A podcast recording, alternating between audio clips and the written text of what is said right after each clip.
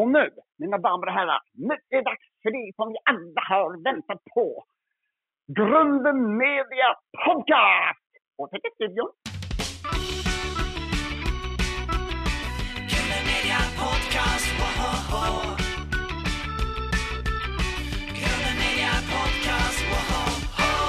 Hej, välkomna till Grym Media Podcast med mig Jakob Olsson. Och med mig Erik Jensen. Eh, och här sitter vi medan höstvindarna blåser utanför våran studio. Och idag så, ja vad ska man säga, vi kanske blir lite mer av bisittare idag eh, eftersom vi har en sportjournalistikon med oss. Eh, En av våra populäraste röster, vare sig det gäller i skidspåret eller på friidrottsarenan. Och eh, inte nog med det, han har ett fint namn också. Jakob Hård. Precis. Jakob Hård, välkommen till podden. Ja, Tusen tack! Trevligt att vara här och vara med. Vi är så glada att du är med oss. eh, hur mås det idag? Eh, Jakob Hård. Ja, men det mås bra faktiskt. Det är Ja. Solen skiner Ja. och eh, det, jag har inte alls för mycket att göra idag. Så att, ja, men, ja, jag mår prima. Mm. I sportjournalistvärlden kanske vi skulle ha sagt, eh, hur känns det? det är så man uttrycker sig. Ja, just det. Ja, men precis. Ja, det känns bra. Ja, det är vissa veckodagar som är mer fria då sådär. Ja, alltså för jag har en ganska fri yrkestillvaro som alltså det, det styrs ju mycket av evenemangen och just nu är det lite mellansäsong för mig. Mm. Så just nu jobbar jag lite med andra saker. Jag gör lite research för eh, reportage och saker och det kan jag sitta hemma och göra och där kan jag, har jag friheten att styra min tid mycket själv. Så att, eh, Mm. det, så ser det ut. Jag tänker så här, skogsharen byter kostym. Det är en sommarkostym och en vinterkostym. Nu håller du på att ta på dig vinter, alltså längdskidsäsongkostymen. Ja, men det är verkligen så. Eh, Ja. Och det är det som jag tycker är så kul, att ha två sporter, en vintersport och en sommarsport. Och, och dessutom är det ju så att jag, Mm. jag jobbar ju då nära med, med eh, mina expertkommentatorer och sådär. Och då är det ju också så, så det var min, faktiskt min sambo som myntade, ja du har ju en sommarfamilj och en vinterfamilj. Ja, Eh, och det är lite så också, så att nu, nu vänt, väntar jag då på att eh, Mm. förenas med min vinterfamilj lite grann. ja Anders Blomqvist, tänker jag. Ja, ja. framför allt. Ja. Om vi skulle presentera dig på något vis. Eh, om vi säger så här. Han skapar dramatik, panik, eufori för generationer i tv-soffan. Alltid i perfekt balans mellan folklighet, proffsighet och passion. Känner du igen den eh, motiveringen? Ja, det gör jag. Och, Eh, och jag, är väldigt, jag är väldigt glad över den. För att Ja. jag tycker att det är så, det är så jag vill vara. Ja. och jag, jag tyck, tycker att om det, eh, om, det är så, om det är så jag uppfattas så blir jag väldigt glad och stolt. Ja, för oss är det ingen tvekan om vem det handlar om här. Det, det här är ju motiveringen då för Stora Journalistpriset 2020, Mm. tror jag du fick det. Ja. Hur känns det få det priset, Jakob Hård?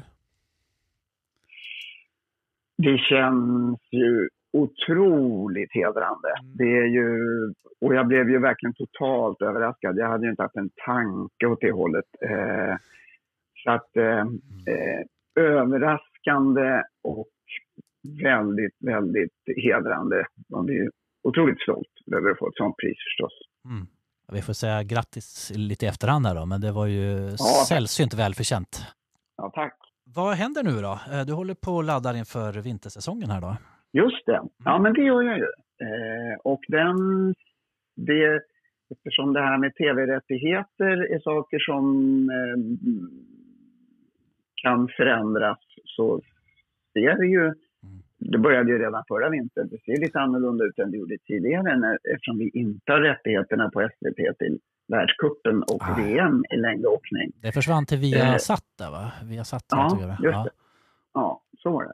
Så att eh, jag laddar ju då mycket för den här långloppsserien Ski Classics som vi då Mm. istället började följa nästa, eh, förra vintern. Mm. Plus, en del andra, plus en del andra saker. Vi har den svenska premiären och vi har svenska mästerskap och Tjejvasan och en del annat. Mm.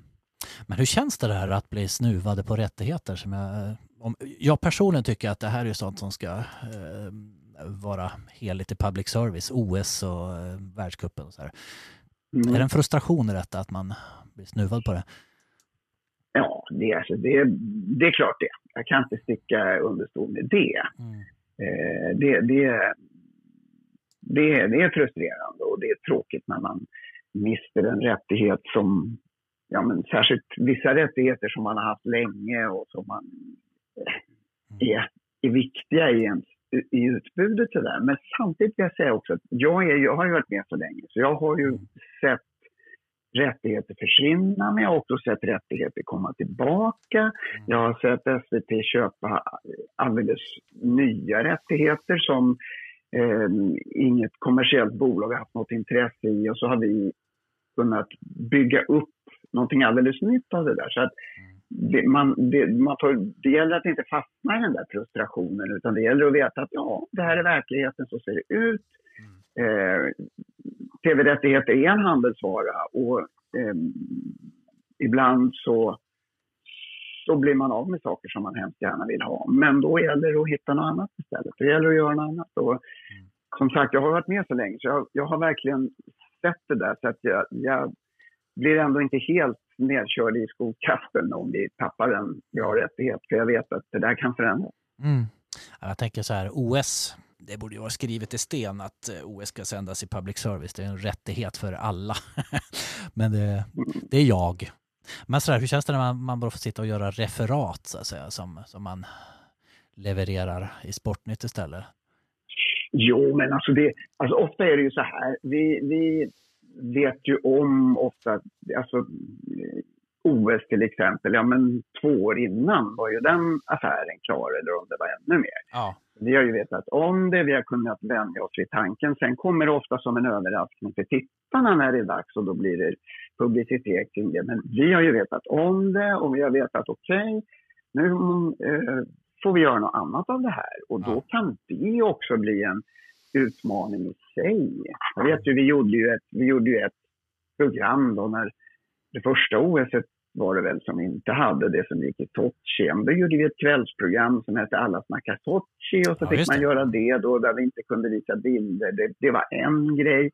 Jag var själv utsänd till eh, Pyeongchang 2018 och fick jobba liksom på ett helt annat sätt. Och jag tyckte det var jättekul. Alltså, Mm. Det är klart att jag allra helst hade suttit och kommenterat de där fantastiska framgångarna men jag hade ändå vetat i flera år att så blir det inte. Mm. Och då fick jag vara där som reporter och jobba lite så med mobilkameran själv. Och göra, alltså man, då, då blev det lite roligt att vara en, eh, en, en liten aktör och slå lite ur underläge och försöka verkligen maxa det. det. Då blev det en, en rolig utmaning. Så att, eh, ja, det, det är klart att man allra helst vill ha hela kakan och jobb, liksom få servera tittarna. Men när det inte är så, ja, men då får man vara proffsig och göra något annat. Och Mm. det, det, det går också. Kommer Vinterstudion tillbaka, Jakob Hård? Jajamensan, Vinterstudion kommer tillbaka. Ja. Så det behöver ni inte vara oroliga för.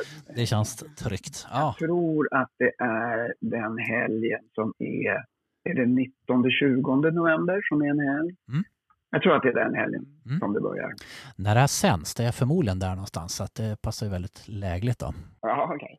Men jag tänker så här då, är det så att du bara, alltså det, det är ju ett fantastiskt växelbruk som vi sa här med eh, friidrotten på somrarna. Sitter man och längtar efter vintersäsongen då? Jag tänker att man bygger upp någonting. Det är det som... Mm. Nej, men eh, under friidrottssäsongen så gör jag inte det. Utan jag tycker att det, det, är liksom, det är så fantastiskt att när man har tagit den där friidrottssäsongen i mål och som man kanske till och med tyckte att så här, Mm. ofta tycker man så här, ah, ja, nu har den varit lång, nu har vi tagit den i mål, yes, nu är det klart. Mm. Någon gång kan man tycka, ah, det kunde få ta någon helg till. Men där någonstans så börjar vintersuget för mig. Mm. Och likadant i andra ändan. När, någonstans i slutet på mars, början av april när de sista skidtävlingarna går i mål. Men då, då börjar jag längta efter friidrotten. Så att det är inte så att medan det, ena håller på så längtar jag efter det andra. Så är det inte. Utan för mig har det varit perfekt det här med att Ja. ha två olika säsonger och, Mm. och mm, kunna när den ena är, är slut, då kan jag börja liksom ja men visst vad kul, nu är det här som ligger framför mig. När du växte upp, så här, fanns det idrottsintresse i hemmet? Och vilken sport håller du själv på med? Ja, om vi börjar med det första där, och det fanns ett idrottsintresse, absolut. Eh, eh, det var så här att när vi, första gången det kom in en tv i vårt hem, då var det en tv som vi hyrde för ett hockey-VM. Aha, Eh, och eh, det var så här att vi, vi åkte till fjällen och åkte skidor, så det fanns liksom ett naturligt intresse för skidor. Jag har två ganska mycket äldre bröder, jag är sladdis, som eh, höll på lite grann med idrott också. Det var inte så att idrott var en... Det fanns... Det var väl inte så att eh, jag är uppfostrad med sådär att man hade favoritlag i fotboll och hockey. Det var det inte. Men, men däremot sådär Vasaloppet, eh, hockey-VM var ju en fest. Och en del av de här stora grejerna, de eh, förenades vi kring hemma. Mm. Och själv så, höll- så, så började jag med ja, allt möjligt egentligen. Vi hade ett Mm. eget fotbollslag, en egen fotbollsklubb som hette IFK Älgen som aha. vi anmälde, som vi anmälde liksom ett kvartersgäng, kompisgäng som vi Mm. Spelade i Sankt Erikskuppen med så här, mot de riktiga klubbarna så att säga. Så det var, det var kul. Och jag tränade hockey någon gång. Det fanns på Lidingö där jag är uppvuxen, fast den också hette Ungdomspokalen. Och då var det en tävling i månaden i olika idrotter. Det var liksom skridsko, det var skidor, det var terränglöpning, det var varpa, det var badminton, det var simning. Och det var jä- jättemånga som var med i det där, även jag. Mm. Men någonstans i den där vevan så började jag också friidrotta och det var där jag blev fast, kan man säga. Mm. Så fri, friidrott, framförallt löpning då, det, det, var, det var det som blev min idrott sen under, Mm. under ungdomen. Ville du bli sportjournalist redan då, Jakob Hård? det var inte så att det var ett eh, stort mål, men eh, det var ju så här att när vi spelade hockeyspel också, satt på vårt garagetak på Radhuset på Lidingö och spelade hockeyspelsturneringar. Då höll jag alltid på att referera och kommentera. Mm. Och den här fo- fotbollsklubben vi hade, hade ju en klubbtidning och den skrev jag mycket i. Eh, så att eh, det där att skildra och rapportera och berätta Ja. om sporten, det har alltid funnits där. Ja. Sen skrev jag andra saker också, tyckte om att skriva berättelser och, och grejer. Så, så det var inte så att, jag, att just sportjournalist var ett mål tidigt. Men eh, det, det, att, att berätta och uttrycka sig och skriva och sådär, det fanns med från början. Ingvar Oldsberg har ju berättat om hur han eh, kommenterade fotboll på hylandvis medan han cyklade. Var du likadan? Mhm. Refer- refererade för dig själv sådär? Ja, men det, det, det hände nog Ja. att jag gjorde det. Ja. Så var det. Det finns ju ett namn som du faktiskt inte använder, Seg av Segerstad. Mm. Segerstad, det osar ju idrott verkligen tycker jag, men det kanske inte du använder inte Nej. det efternamnet? Ja. Nej, jag gör, jag gör inte det därför att eh, jag hette Horda Segerstad från början. Ja. Sen un, under uppväxten så eh, tog min pappa bort av Segerstad officiellt. Så då hette vi bara Hård. Så när jag började på Radiosporten så hette jag bara Hård. Mm. Sen lite senare i livet så tog vi bröder tillbaka av Segerstad officiellt eftersom vi tyckte att Mm alla andra i släkten hette det och det var liksom vår släktidentiteten då lite grann med alla andra. Det var en Hårda Segerstad. Så då tog jag också tillbaka det officiellt. Men då hade jag redan, då var jag liksom redan Jakob Hård bara i radion. Så att då fortsatt, har jag fortsatt att eh, bara använda den delen av namnet. Mm. Ja, det är ett, ett namn som är inetsat i vår sportsjäl på något vis där. Eh, började du som sportjournalist egentligen, Jakob eh, Hård? Ja, det var så här att när jag hade gjort lumpen så visste jag inte riktigt vad jag skulle göra. Och då tänkte jag så här att ja, men journalist vore väl ändå kul att prova. Så då tog jag kontakt med ett antal redaktioner och då tänkte jag också att ja, men sport är ändå ett ämne som jag kan ganska bra. Så Mm. jag kanske skulle börja i den ändan. Och i den vevan då när jag tog kontakt med olika redaktioner, då fick jag komma upp på Radiosporten och så fick jag vara med där lite grann som någon slags, vad ska man säga, hjälpreda och praktikant egentligen, eh, kan man väl säga. Så att så började det och sen så någon gång när jag var där och bara tittade på så var det Tommy Engstrand som satte mig i arbete och sa att ja men Ja. Du, du, varför går du bara, du, om du ändå är här då kan du väl, då kan du väl, kan du väl jobba också. Mm. Så då fick jag börja som det som på Radiosporten hette och tror jag fortfarande heter Gurka. Och det var, ja, det var en som hjälp, var en, en eh, medhjälpare under Sportextra-sändningarna. Ja. Det här var ju före in- internet och datorernas tid, så då gick man till telegramrummet och hem- rev såna här långa telefaxremsor. Ah. Man satt och sva- svarade telefon i kontrollrummet och man ringde själv kanske på resultat. Man skrev tabellkort så här på eh, alltså allsvenska tabellen. Den hade, vi, hade man på små kort som man sorterade i ordning och så gick man in till programledaren med dem och så läste han Mm. Upp tabellen. Och att det här heter gurka, det berodde på att den första gurkan, Mm. det var Lars-Gunnar Björklunds storebror Lennart som Aha. kallades Lennart Björklund, som kallades Gurkan. Och Ja. sen fick he- hela, hela befattningen heta Gurka efter det. Okej. Ja.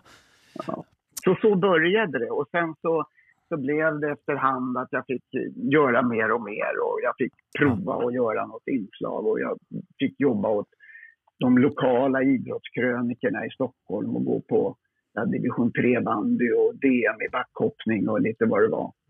Så, att, eh, så blev det mer och mer och sen så, så fick jag jobb på Radiosporten på riktigt så småningom. Och det här var runt 1980 va? Ja, 1980 fick jag, då hade jag gått Journalisthögskolan också. Då Ja. fick jag min fasta anställning på Radiosporten. Kan du sjunga mot Skugotsko Jakob Hård? Mucho gusto. Jag kan, jag kan ju melodin, men jag kan ju inte eh, om det finns någon originaltext. Men... Bara, bara, bara, bara, bara, bara. Och så vidare. Ja. Vi har ju ett galenskaparfan här i studion så eh, herr Olsson här vet ju mycket väl vad den heter på svenska. Bara Ja, sport. Bara Där- sport. Ja. Ja, precis. Där finns det ju en suverän svensk text. ja. Ja, den är fin. Jag tänker på Tommy Engstrand där. Jag har hört flera som vittnar om att han var en väldigt fin chef. Verkligen. Han, Ja. han var ju, när, när jag, allra först när jag fick in en fot på Radiosporten, då var ju Åke Strömmer chef. Men, men eh, sen när jag blev anställd, då var det Tommy som var chef. Och han var en otroligt inspirerande chef. Han var ju verkligen journal, sportjournalist själv ut i fingerspetsarna. Mm.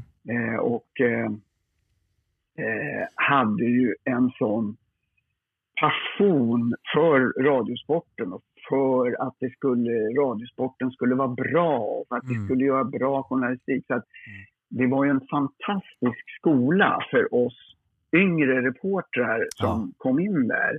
Ungefär samtidigt som jag så kom Robert Pärlskog in också som Ja, sen har eh, jobbat mycket på olika tv-kanaler. Och så kom Annika som då hette Mlinarich in. Hon heter eh, eh, Annika Gred, Annika Duncan, Annika Grede Duncan. Ja, hon har Ja, just många namn under, Mm.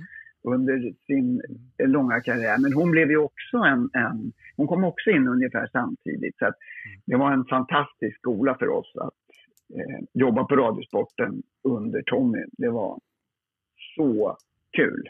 Det känns att han alltid spred, hade en sån positiv energi kring sig också. Eh, Jo, men så var det ju. Sen, Ja. Men sen kunde han ju också, han kunde ju också vara oerhört, jag menar om antingen om det som Djurgården hade förlorat men Ja. också om, om han inte tyckte att jag hade gjort ett bra jobb. Då Mm. kunde han ju vara, då, då var han ju, då, då då var han ju inte glad uppåt. Nej, nej, nej, men, det, men det fanns alltid fanns en passion och det fanns en energi och det fanns en laddning som var, Mm. eh, var så enormt inspirerande. Mm. Och oftast var den ju positiv. Fråga min kollega här, kommer du ihåg vilket program eh, Tommy Engstrand gjorde på 80-talet i tv? Eh, Det zigzag. var det... Zigzag och eh, innan dess var det väl Rassel. Rassel ja. ja, med Lennart Ja, Swahn. Och, precis. ja. Hur kommer det sig att du gick vidare till tv sen då? Efter sex år var det va? 1986 började du på tv-sporten. Ja, just det. Ja, men det var ju nyfikenhet på att göra något nytt. Och det, och det där hade föregåtts av att jag först vickade en vinter på radion i Falun för att få chansen att eh, också vara med och göra skidor. Mm. Och samtidigt då som jag var i Falun, då, då fanns det ett en radiokontor men också en tv, eh, SVT, hade också ett lokalkontor där, där Hasse Svens jobbade som sportreporter då. Men Innan han blev eh, ko- eh, korrespondent i Helsingfors, Exakt. vilket han har varit sedan dess. ja, så är det ju. För han skulle sluta då, precis när mitt radiovick tog slut där så skulle Hasse flytta till Finland. Mm. Och då fick jag frågan från eh, tv-sporten i Stockholm om inte jag ville prova tv där ett halvår och se om jag gillade det. Mm. Och då tänkte jag att ja, det kan jag väl absolut göra. Då gjorde jag det och det, det gick bra och jag tyckte det var kul och då och tv-sporten i Stockholm var nöjda och erbjöd mig då ett jobb på tv-sporten i Stockholm och då hoppade jag på det.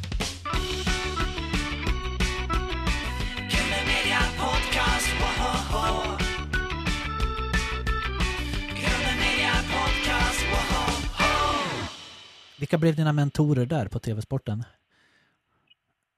Ja, det fanns ju så många stora där. Men om jag ska välja några så är ju Kjell Andersson en av dem. Just det, nyss bortgången. Mm.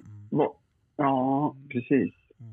Eh, han, under alla mina år på TV-sporten så fanns ju Kjell där som en chef. Han var aldrig så att säga, högsta chef, men han var, han var ofta han var, länge, han var andre man så att säga och hade mycket, mycket med innehållet och oss reportrar att göra. Mm.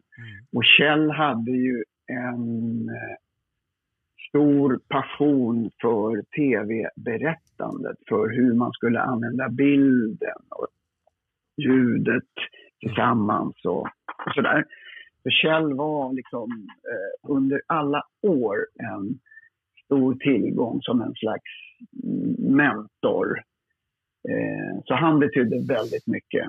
Sen var ju Plex en sån där som när det Ja. gällde kommen- kommenterandet eftersom vi också var lite intresserade av individuella slitsporter så, så var, låg det ju nära till hands. Plex var ju en som man hade, som jag hade upplevt under hela min uppväxt också då hört. Mm. Eh, så han var ju också en viktig influens. Mm. Och sen när det gäller det här tv-berättandet så det också Göran Zachrisson som var Ja, där då som, som reporter. Han var ju också en, en, eh, en stor inspiratör Mm. som ju gjorde sina alldeles egensinniga berättelser och som verkligen visade att, att det finns olika sätt att göra det och hur man kan göra en berättelse spännande och hur man kan använda bilden och hur man kan använda ljudet. Eh, Så att Göran var ju också en sån där inspiratör. Men sen är det klart alla Mm. eh, Arne Hägerfors, Bosse Hansson, han har ju Ja. liksom det är ju en fantastisk Christer Ulfbåge som jag jobbade så väldigt mycket ja. tillsammans med. Han har ju också varit, varit jättebetydelsefull som en, en storebrorsa. Liksom, ja att. Ja. eh, ha med sig på resan hela vägen, både på friidrotten och på skidorna. Så att, eh, ja, det, det har funnits många. Angående Göran Zachrisson där, han visade också att sportreferat behöver inte vara hetsiga och, utan han tog ner tempot rätt rejält och det var alldeles fantastiska betraktelser. Så. Ja, det var ju min första kontakt med Göran Zachrisson. Det var ju långt innan jag började på, Ja, på SVT själv. Det var ju när jag Golf. satt hemma och tittade på de här golf, Ja. mästarmötena i golf. Ja. utan att jag själv hade något som helst förhållande till golf. Men man blev ju helt trollbunden av Görans Mm. sätt att guida en genom de där sändningarna med det här lågmälda och när man till och med sänkte rösten och viskade när de skulle putta så man verkligen trodde att han satt där. För att det här var ju Ja. bandade saker som han satt någonstans i någon studio och kommenterade Ja. långt i efterhand. Men, men han, han, eh, den dramaturgin var ju också, som du säger, Ja. något att ta med sig och fundera kring. Att Ja. skrika och gapa är inte det enda sättet att. Höja temperaturen med en tv-sändning. Och det där var det ju fler som kunde. Det där kunde ju Plex också. Och det Ja. där kunde ju Jens Bengt Lind. Grive också. Ja, ja visst. Ja. Ja, Jens Lind, han var, men han var ju aldrig kommentator, men alltså han, han kunde det i sitt berättande. Men både Grive och Plex eh, visste ju att eh, en, en hög nivå, högt tempo är in, verkligen inte det enda sättet att skapa dramatik. Eh, vad är det bästa med Christer Ulfsbåge, Jakob Hård? Det bästa med Christer är att han är, eh, tycker jag, för mig, han är en sån fantastisk kompis. Det är så roligt att jobba med Christer och resa med Christer. Han är, han är en varm, bullrig, eh, rolig person som det är, är väldigt härligt att vara nära och vara tillsammans med. Mm. Ja, ni var ju par där som kommentatorer ganska länge. Eh, hur lång är Mm. Chris- Christer Ulfsbåge, Jakob Hård? Jag tror att han är precis under två meter. Ja, det är så. 1,98 eller något sånt där. Ja. Jakob här, han är ju två meter i princip. Ja. Ja, så att... eh, Jaha. ja, men vi, vi får noteringar om detta då. Mm. Ja, ja. Eh, minns du din första tv-sändning, eh, Jakob Hård? Jag minns mitt första tv-reportage som var för Lilla Sportspegeln. ja. Jag- Jag var i Mora och följde en träning med IFK Moras ungdomar. Det var det första tv-inslag jag gjorde.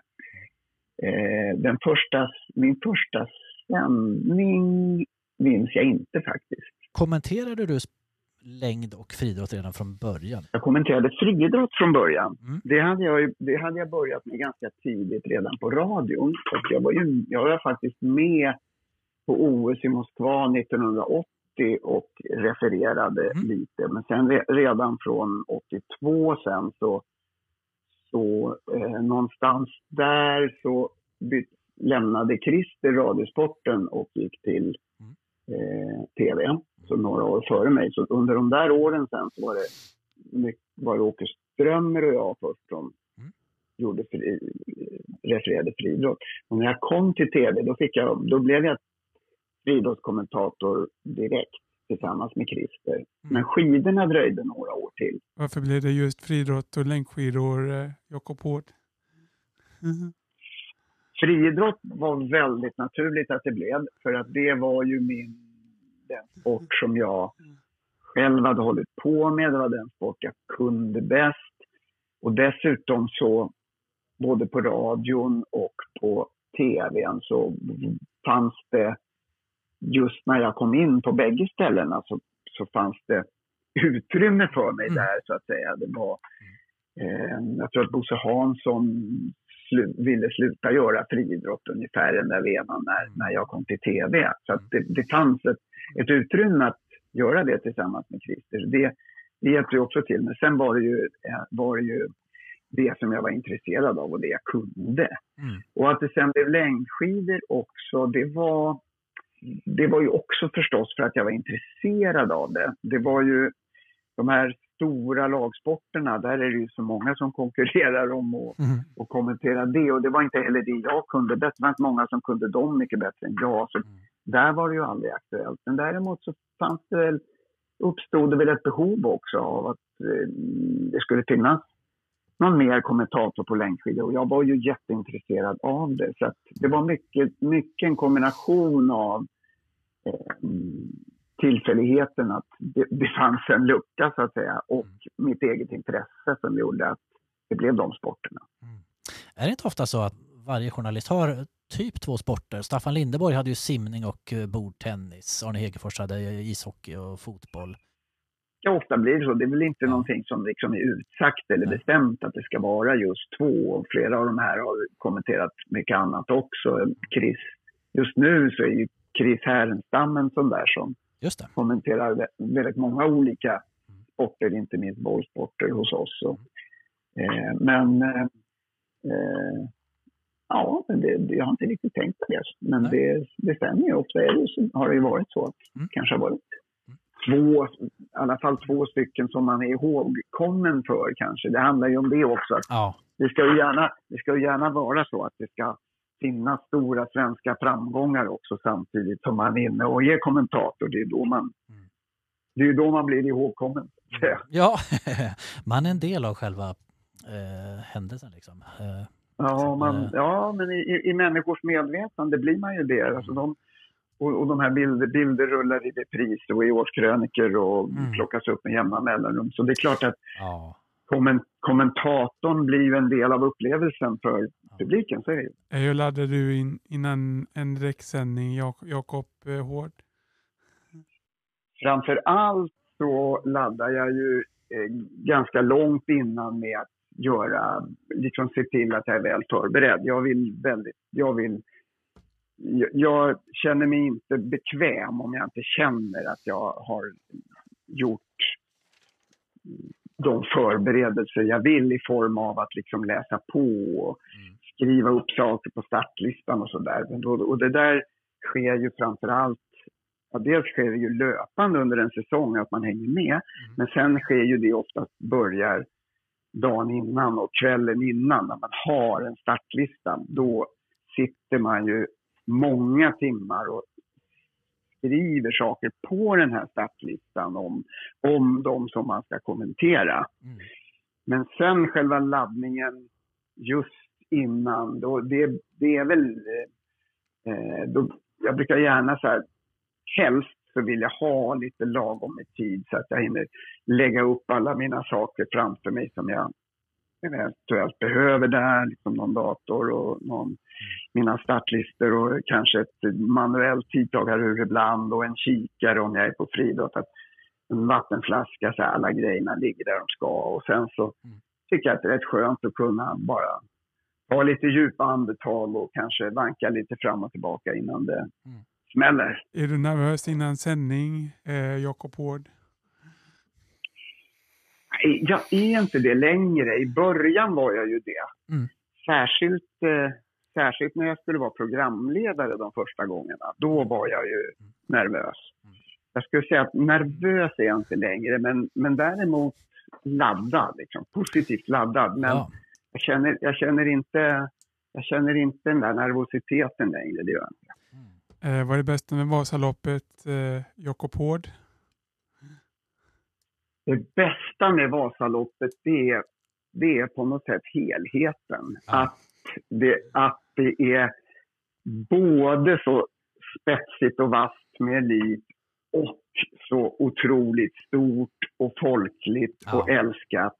Och att det är modernt på det viset med det här med liksom, nya tekniker, nya sätt att åka Mm. och samtidigt så har det en hundraårig historia. Så jag tycker att det, det, det är den helheten som är det bästa med Vasaloppet.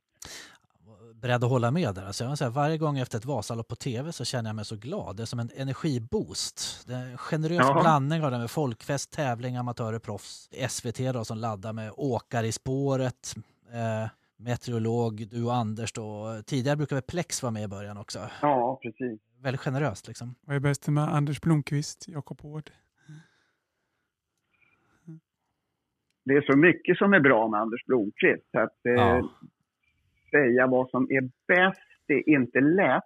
Men eh, vi jobbar ju så himla bra ihop, Anders och jag. Så att Ja. den, den personkemin vi har är, är ju någonting som också gör eh, jobbet så bra. Och jag, jag vet ju att Anders har vänt på alla stenar i sina förberedelser. Ja, Eh, så att jag kan luta mig så tungt mot honom och jag vet, vet liksom att eh, eh, det han säger är så väl underbyggt och jag kan slänga åt honom en fråga om någonting. Och jag vet att han har ett, ett eh, eh, bra och givande svar på det.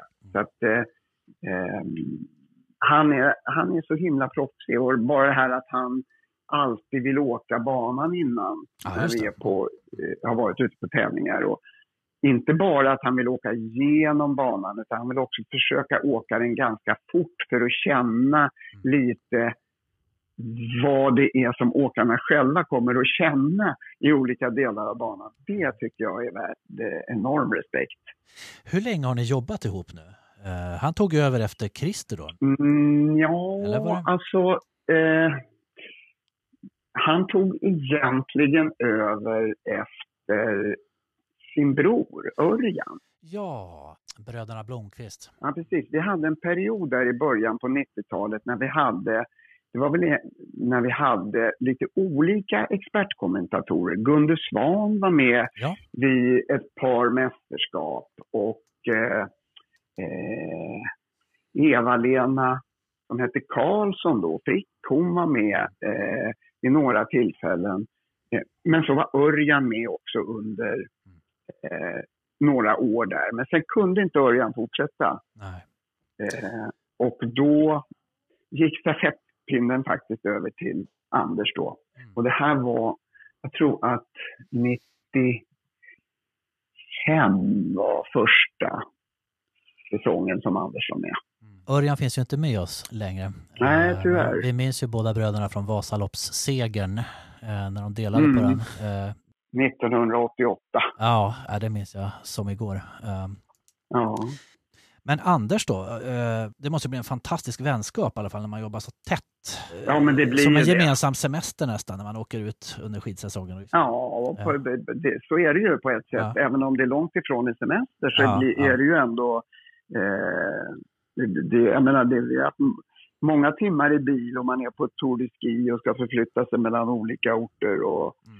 Eh, många timmar tillsammans också i andra sammanhang kring de här resorna blir det. Så att eh, absolut, det, och jag kände ju jag kände ju bröderna Blomqvist lite grann innan också. De är också uppvuxna på Lidingö och Mm. ehm, båda, framförallt Örjan var ju också, eh, även om han satsade på skidorna i första hand så var han en duktig löpare. Så att vi, Ja. vi eh, träffades ju också inom friidrotten där Örjan och jag. Och då fanns Okej. den där lilla, lilla retsamma retstickan till lillebror där också, Anders. Aha, det var så. Ja. Ja, Hade ni en tanke då på att någonsin ni skulle sitta i samma kommentatorstudio? nej, det hade, det hade Ja. varit förstås inte. Nej. Hur är ditt förhållande till de här sportstjärnorna som du kommenterar? Om jag tänker här, man är på samma ställen så nära och jobbar inom samma, liksom, under samma paraply. Blir det en vänskapsrelation? Det, det, det där är ju, det där är ju, är ju lite speciellt och det där har väl kanske, det där kanske har sett olika ut Mm. över åren också. Men det, det, är, det finns ju också, eftersom jag är journalist och i journalistrollen eh, gäller ju för mig att eh, liksom kunna vara kritisk och granskande. Vilket betyder att eh, det är inte, det är, att, att bli jättekompis med dem är inte så lämpligt Nej. helt enkelt. Däremot så, så eh, är det klart att ehm, man, man, man, man känner ju varandra på ett ytligt plan. Alltså man Mm. kan ju stå och, och liksom, man, man vill ju ändå kunna ha en, en, en respektfull, förtroendefull kontakt. Mellan varandra så att man kan snacka med dem. Men de, samtidigt så vill man ju också att de vet att jag, jag är journalist. Så att Ja. säger de en sak till mig så, så är det en journalist de pratar med. Mm. Eh, och det måste ju liksom stå klart för alla. Och så är det också. Så att jag, känner, det, jag har inte upplevt att det, det där eh, är ett problem. Men för att svara på din fråga, jag är inte, jag är inte jättekompis med dem. Men jag, jag känner dem ju och de, jag, liksom morsar på dem. Och man, Mm, Och det är olika, en del känner man lite bättre än andra och man kan ju stå och, stå och snicksnacka med dem. Så är det ju. Vem av alla idrottsstjärnor har varit roligast att intervjua och svårast eh, Jakob Hård? Man får välja Oj, va. flera också. Den är svår, ja den är svår. Ja, ja. Pallplats.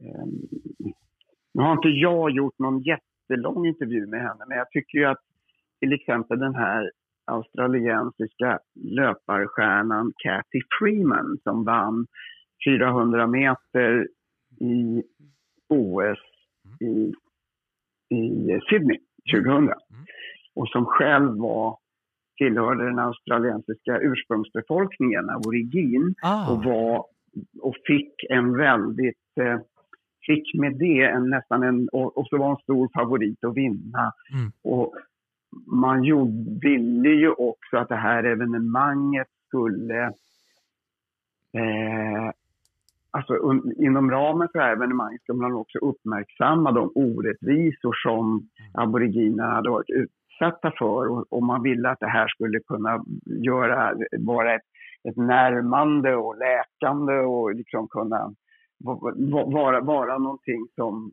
som skulle föra aboriginernas sak i Australien framåt. Så hon blev ju, hon blev ju väldigt mycket en, någon slags portalfigur för det här och samtidigt så var hon eh, var intervjuerna med henne hon, hon var en sån eh, fantastisk person mm. hon var så, hon var så ödmjuk och reflekterande och kunde, kunde liksom samtidigt försöka bära det här att hon, hade, att hon var den här symbolen och samtidigt så kunde hon ge uttryck för hennes, hennes oro och hennes ångest som en liten, liten människa bara. Och hon kunde liksom hon kunde tala om de här sakerna på ett sånt fantastiskt sätt tyckte jag. Eh, så att, eh, jo, nu kommer jag på namnet på den där andra som också var en sån här stor överraskning för mig. Det var en, en löpare som heter, heter Gail Devers från USA Ja, som var en, det. en, eh, en långa naglar. Så var bä- bäst i världen och vann både 100 meter och 100 häck. Och vi skulle vi, ofta var det så att kring de stora friidrottsgalorna på stadion så fick vi tillfälle att intervjua några av de stora stjärnorna och nu skulle vi intervjua henne. Och hon kom upp och jag hade, det roliga var att jag hade liksom en bild av henne som en sån här Mm. som pratade mycket utan att säga något. Eh, sådär som amerikaner ibland kan göra. Man trycker på en Ja. knapp och det kommer många ord. Storskrävare. Men Lite grann så. Ja, Ja. men sådär. Ja. Men lite mekaniskt och, och lite så här eh, klichéartat och lite så. Mm.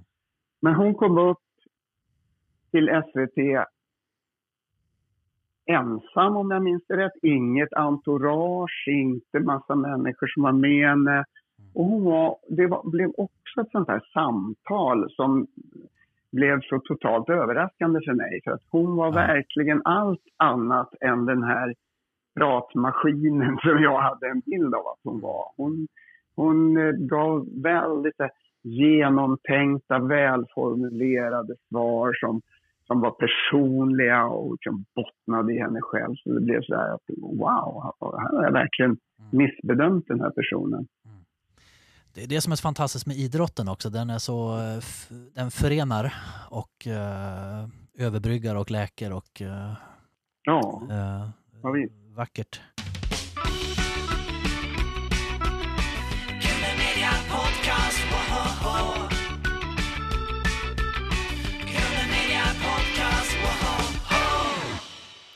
Jag tänkte du får hjälpa med ett litet årtal här. Eh, jag, har liksom, jag har ju sett en hel del skidor men jag har inte alltid koll på det. Gunde Svan går i mål men han är inte segrare. Mössan sitter liksom högt uppe ovanför öronen som är lite röda och sådär var köld och han är överlycklig. Eh, och någon annan i landslagets vägnar. Jag tror aldrig jag sett ett sånt lyckligt leende. Eh, mm. jag kan inte Ja, placera det det. låter som VM 1991 när han blir tvåa och Torgny Mogren vinner. Just det, ja så är det. Ja, herregud, han är på pallplats. Ja. Definitivt. Så Ja, han är det. Ja. Ja.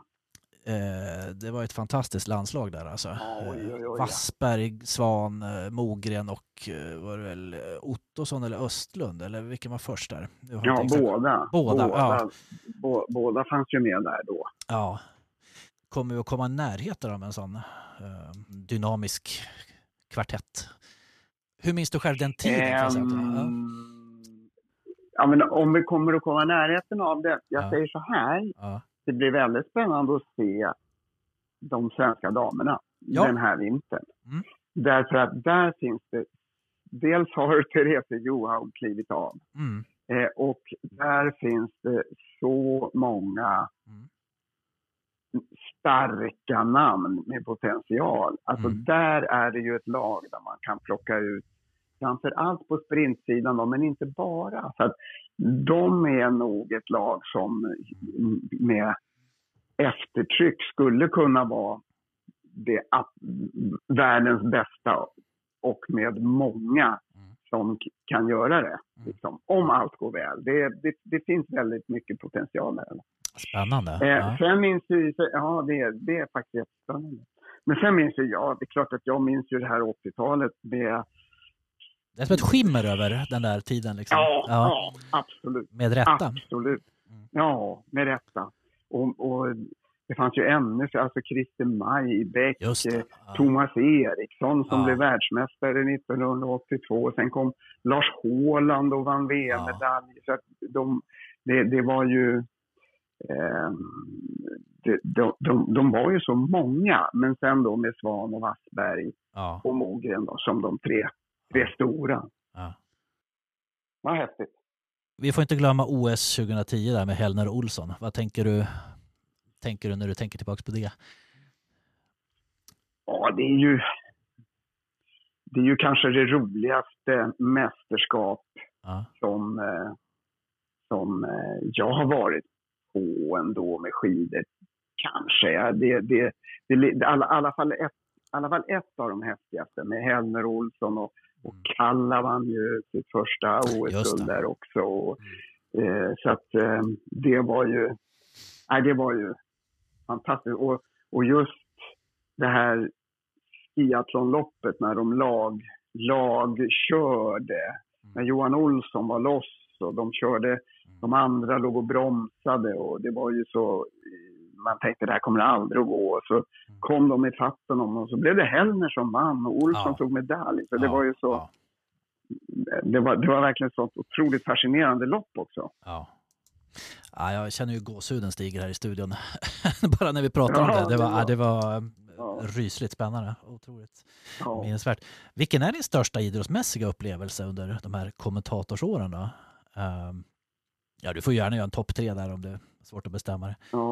Vi älskar ju sånt. du. just det. Ja, Ja, men väldigt högt upp så kommer faktiskt då Stefan Holms OS-guld i höjdhopp Ja. 2004.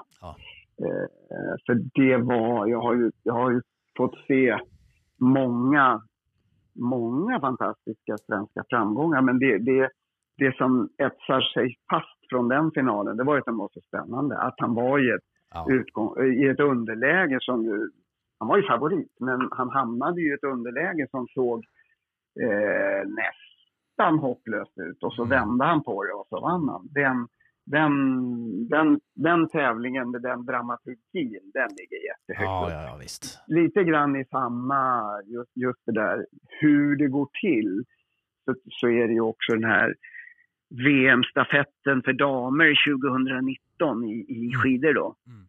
eh, när, när det eh, eh, till slut står mellan Johaug och Stina Nilsson på sista sträckan Ja. efter, att, Ja, efter att de andra, inte minst Charlotte Kalla, gör, gjorde den säsongens ja, nästan enda riktigt, riktigt bra lopp i den stafetten. ja, Det var ju också en sån där eh, som när det gäller dramaturgi hade allt. Stort att vara, känna att jag var där. Och, Ja, men faktiskt. eh, Vilken känsla. Ja, och sen är det klart att jag menar om man ska... Det, det, det, blir, det är ju så olika så här, när saker inträffar. De, de, de, de, de får ju bilden av dem förändras ju, men det, jag, jag, jag gissar ju att Armand Duplantis Mm. jag, jag tänker kanske allra mest på det här EMet 2018. När han, som ju blev hans genombrott egentligen, när han var, han var ju junior och han höjde ju svenska rekordet tre gånger och de var två stycken i den tävlingen som hoppade sex meter. Det räckte inte att hoppa sex meter för att vinna, men då hoppade han sex då hoppade han 6.05 med hur mycket luft som helst. Det var ju liksom där någonstans han fick sitt riktigt stora genombrott och man fattade att ja, det här kan bli någonting som eh, kommer att inte bara vara svensk idrottshistoria. Det här är en kille som kommer att skapa världsidrottshistoria. Ja. ja, men visst. Han levererar Så det var också ett sånt där att ja, jag var där. Ja. God känsla verkligen. Eh, Hur kom Lilla Sportspegeln till eh, Jakob Hård?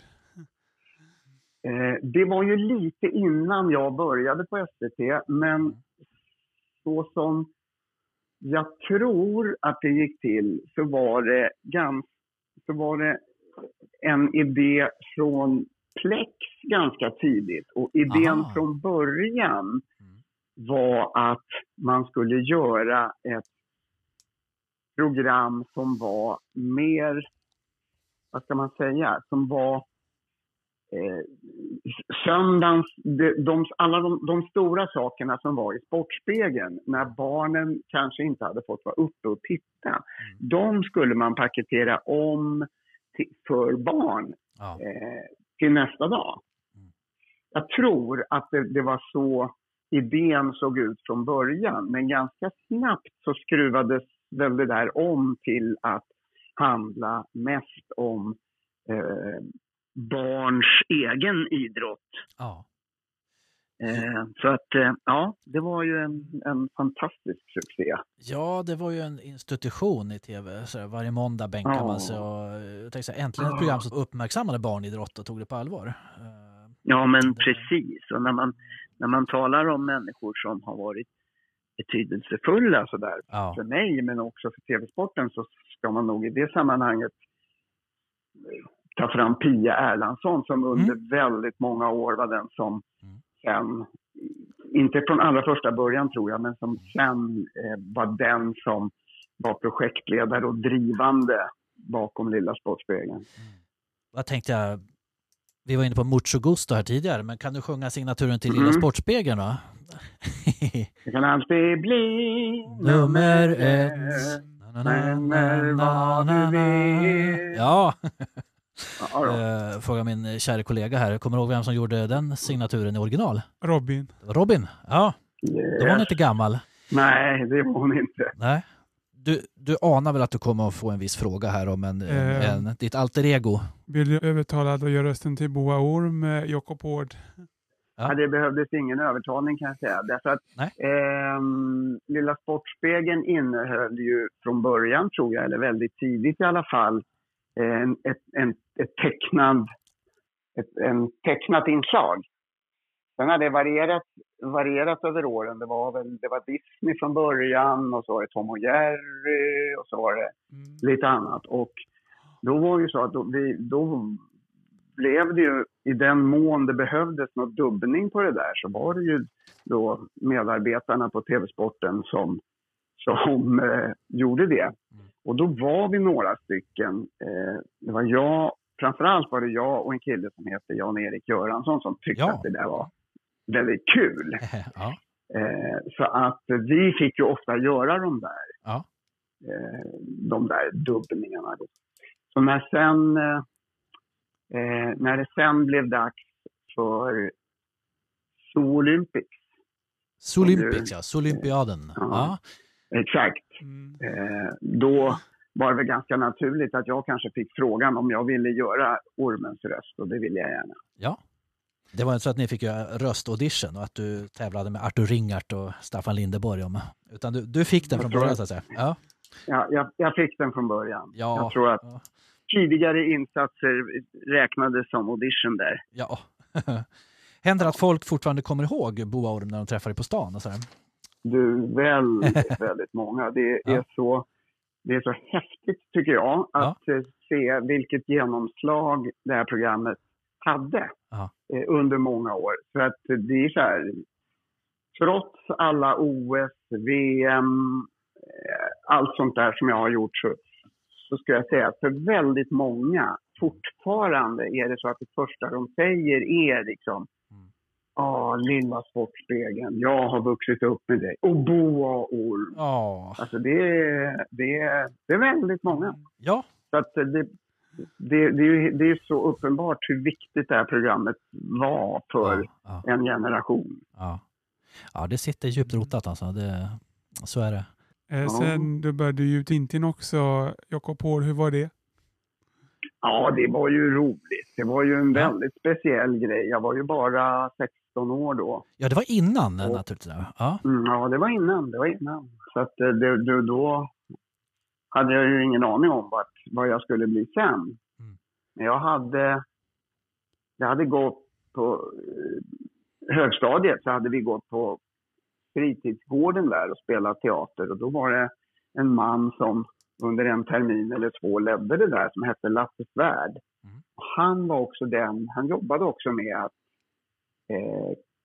med dubbningar till filmer och Ja. med att göra, göra grammofonskivor av eh, filmljud. Eh, ljud, liksom. Ja. eh, så att eh, han kontaktade mig och frågade om jag ville vara Tintin. Ja.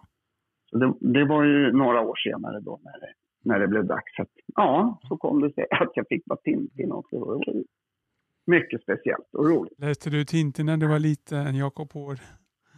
Jag var inte en sån där, jag var inte någon, Mm. inte, inte en sån som hade alla album och sådär, men jag kände till Tintin och hade ju läst några album så här, så var det. Så jag var ju, jag var ju bekant med Tintin, jag gillade Tintin. Men jag, jag var inte en sån där hardcore Tintin-läsare, det var jag inte. Kan du imitera som Johan Eborg? Nej, han är ju helt fantastisk alltså, vilken imitatör. Jag, Ja. det, det ger mig inte ens på att försöka konkurrera på. ja, det är en guldklimp alltså. Ja. Ja, ja, ja. Det finns ju en del klipp där ute där, han gör allt ifrån Ulf Båge till Stig Strand och Ingmar Stenmark. Och det är genialt bra. Alltså. det. Det får du hälsa. Ja, ja, ja. Han får en egen, Ja, men verkligen. borde få en egen talkshow. Framöver. ja. Ja. Ehm, Är det någon, om det är någon som ni inte får tag på som, podd, som gäst, Mm.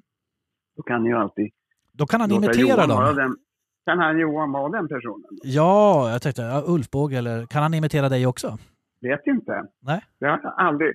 Det vet jag inte om han har försökt sig på någon gång. inte, inte när jag har hört i alla fall. Nej. Saknar du Anders Gädderud, Jakob Hård? Ehm, jag, har ju, jag jobbar ju med nya expertkommentatorer som är jätteduktiga. Det jag kan sakna är ju Anders specialkunskap i just medel och långdistanslöpning. Ja. Det, det svåra med att vara expertkommentator i friidrott, det är ju att det består av så otroligt många grenar. Det finns ju ingen som kan Mm. allt inifrån, så att säga.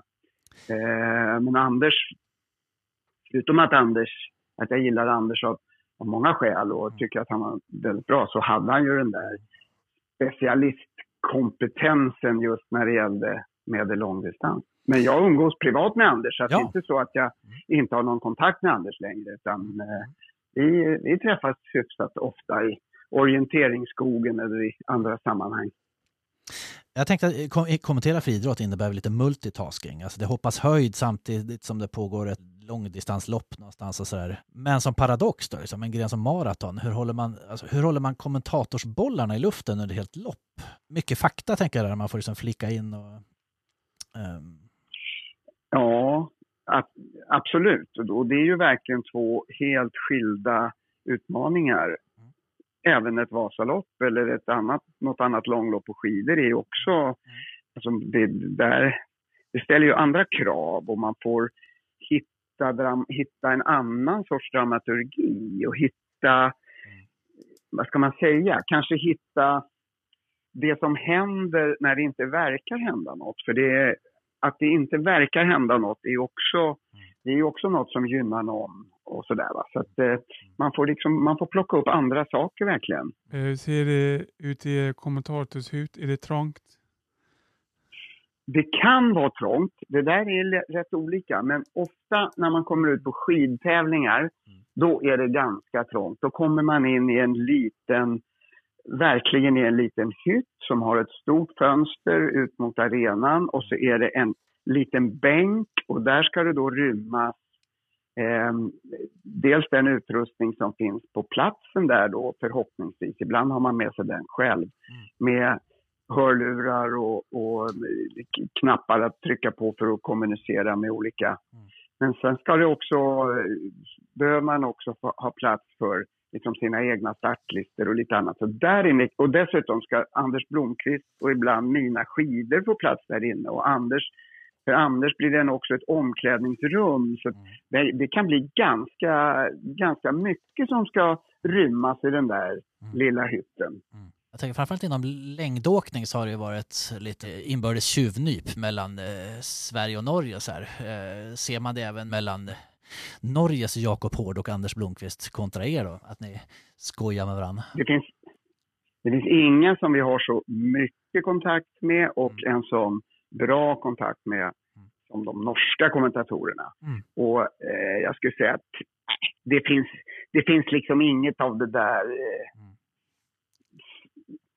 Inget av det där Sverige mot. Norge-grejen, den, den finns inte mellan oss kommentatorer, det gör den inte. Utan, däremot så har vi stor hjälp av varann att få de senaste, senaste nyheterna inifrån respektive lag. Sådär. Mm. Eh, så att eh, det är en väldigt värdefull, värdefull kontakt som man har med kommentatorerna från andra länder då, och inte minst Norge. I en tid då när unga ägnar eh, allt mer tid vid skärmen, hur ser återväxten ut inom friidrott och längdskidor? Ser du någon tendens sådär? Så det är väl så att idrotten, eh, idrotten generellt i Sverige har lite svårare att fånga en ny generation i sin verksamhet. Det är ju, och det där accelererade ju lite under pandemin också, men Ja. Eh, det har man väl hört att eh, eh, det är eh, en sak som idrotten tar på allvar och, och liksom brottas med. Att det, det finns så mycket annat som, som konkurrerar. Så att eh, eh, det är inte självklart att alls på samma sätt att unga människor idag vill börja med idrott. Så att eh, det, men, men det, det där tror jag, det där är ju också ett internationell, en internationell företeelse som man tittar på liksom Sveriges slagkraft i till exempel friidrott så är den ju, det går ju jättebra för eh, Sverige och det kommer ju många, det kommer många nya unga upp ändå Ja. som är, är väldigt bra. Men liksom i ett större, bredare perspektiv så där så är det, ju, är det nog en utmaning för idrotten att, äh, att, äh, få, att, få många unga att börja. Och framförallt inte sluta. Har du gjort bort i däcksändning någon gång, Jakob Hård? Ja, det, det, det har jag naturligtvis gjort. Eh, det har dock inte varit sån här riktigt magplask. Nej. Men jag vet att jag till exempel en gång, och, och det här fick jag inte veta förrän jag kom hem Mm. långt senare, att när jag skulle förklara reglerna igång Aha. så sa jag så här, man måste ha sträckt knä men så och så måste man ha båda fötterna i marken hela tiden. ja! förklarade jag det som. Eh, och Ja. tänkte inte på vad jag sa. Och inte den som satt bredvid mig heller. Och ingen annan heller. Förrän jag kom hem så var det någon kompis med och sa du, vet du vad du sa egentligen? den, var ju lite speciell. Det blir ju rätt Ja. svårt att ta sig fram då. Ja, det är ju patent på en ny sport skulle jag säga. Ja, ja Definitivt. Det- Vi får Ja. testa det här på, på kontoret sen. Ja. Sen har det ju varit så där att man har förväxlat, förväxlat folk. Eh, och det har ju hänt också ganska nyligen. Att man har tagit i mål någon och utropat som vinnare och så var inte den personen. Mm. Det är ju alltid, alltid lika smärtsamt varje gång det sker. Men eh, Mm. det har ändå, ja, det har, det har ändå kunnat... Ja, det har, det, har inte, det har inte blivit någon skandal om jag säger så.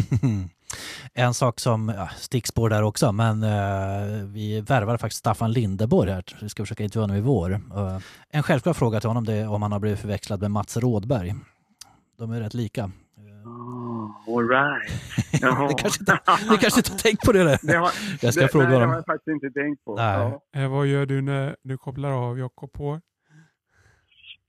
Jag är, det är ganska mycket en utomhusmänniska, så jag tycker om att vara ute i naturen och jag tycker om att jag idrottar en del själv. Jag gillar att springa orientering, jag gillar Mm. att åka skidor när det går, jag gillar att åka långfärdsskridskor när det är sån säsong. Så att Mm. gärna någon, gärna någon utomhusaktivitet för min del. Härligt. Alltså, jag tänkte man jobbar med sport, alltså kunna koppla bort jobbet på fritiden. Det kanske inte behövs för du verkar ha ett sånt ljuvligt jobb så att säga. Men eh, kan du switcha på off-knappen när du tittar på sport? Eller blir det som en flytande gräns som är okej? Eh, Eh, oftast så kan jag ju switcha. Ofta tittar jag ju på... Mm. Ofta är ju det jag tittar på inte sånt jag kommenterar. Och då tycker jag, då kan jag ju... Jag kan ju titta på fotbollsmatcher och hockeymatcher och eh, vad, liksom, vad det än kan vara Mm. för sport som jag inte kommenterar själv. Det är svårare är det ju då man inte kan stänga av det helt. Det är när jag tittar på tävlingar i sporter eh, som jag själv kommenterar, men Ja. inte just den tävlingen. Ja. Då, är, då blir det ju en annan sak. Vad gör dig glad? Vad gör mig glad? Det är... Ja, det är väldigt mycket som gör mig glad, men eh, Hellner och Olsson. Hellner och Olsson gör mig glad. När min sambo kommer hem från jobbet, det gör mig glad. Och Ja. när jag får träffa, träffa mina barn, det gör mig glad. Hur har det varit genom åren? Alltså, jag tänkte man, man är borta så mycket. Mm. Att få ihop det pusslet liksom. Eh, Ja, men det har ju inte alltid varit så lätt och det, det, det är klart att det gick ju, har ju gått ut över barnens mor ibland som har ju Mm. fått dra ett tungt lass när jag har varit ute och rest och barnen har varit små. Eh, så är det ju bara. Det, det, det, det kan man ju inte förneka på något sätt. Så att, eh, det, det, kan, det kan såklart vara en, en påfrestning. Jag tänker så här, du har i alla fall eh, gjort oss glada med så fantastiskt många fina högtidsstunder. Som en stabil Swix klistervalla i föret. Och vi hoppas att det fortsätter så, för du är ju, du är ju 67. Vad säger du om framtiden Mm. så? Kommer du att fortsätta och trotsa SVT? De har väl till och med någon slags pensionsregel där? Ja, eh, jag kommer i varje fall att hänga i så länge jag får som anställd och det är, det är väl det är fram till någonstans i januari 2024 och sen får vi se efter det. Det, det kan ju eventuellt finnas möjligheter att jobba vidare i någon annan form än anställd efter det. Men det där är, det vet jag ingenting om. Men Nej. eh, så långt tänker jag hänga i alla fall. Ja, det vill vi absolut. Eh, Jakob, skulle du vilja vara med på lite fem snabba innan vi slutar? Ja, men eh, vi provar väl. Vi provar, då kör vi. Fem snabba med Jakob Hård av Segerstad.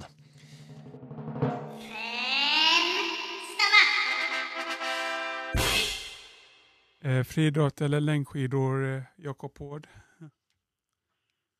Friidrott om jag måste välja. Då. Ja, man behöver inte välja, man får passa också. Så. Man, ja, men då säger jag båda. Då säger jag båda. ja. Klassisk stil eller skate? Klassiskt. Blåbärssoppa eller Re- Red Bull? Blåbärssoppa, Direktsändning eller bandat? eh, direktsändning. Ja, Som är vinter-OS, eh, Jakob Hård. Eh, vinter. Cathy Freeman eller Gail Devers? Eh, ja, men Cathy då. ja, Det är full pott där Jakob. Eh, Och Ja. en väldigt bra, väldigt bra mellantid också. Ja, Hoppas det känns bra. Jakob, vi ska rikta stort, stort, stort varmt tack för att du ville vara med på den här eh, intervjun och dela med dig av alla fina minnen. Sköt om dig och lycka till i framtiden då med Ja. Ja, men tack själva. Vinter- Tack själva. Kul att vara med och Ja. ha det så bra. Ja, Ja. kör hårt i skidspåret. Ta det lugnt i skidspåret. Ja, Nej, precis. Snarare det. ja. valla rätt. Så hörs Ja. vi. Ha det gott Ja, Jakob. det gör vi. Mm. Hej. Tack då. detsamma. Tack, Tack. hej. Hej. Hej hej.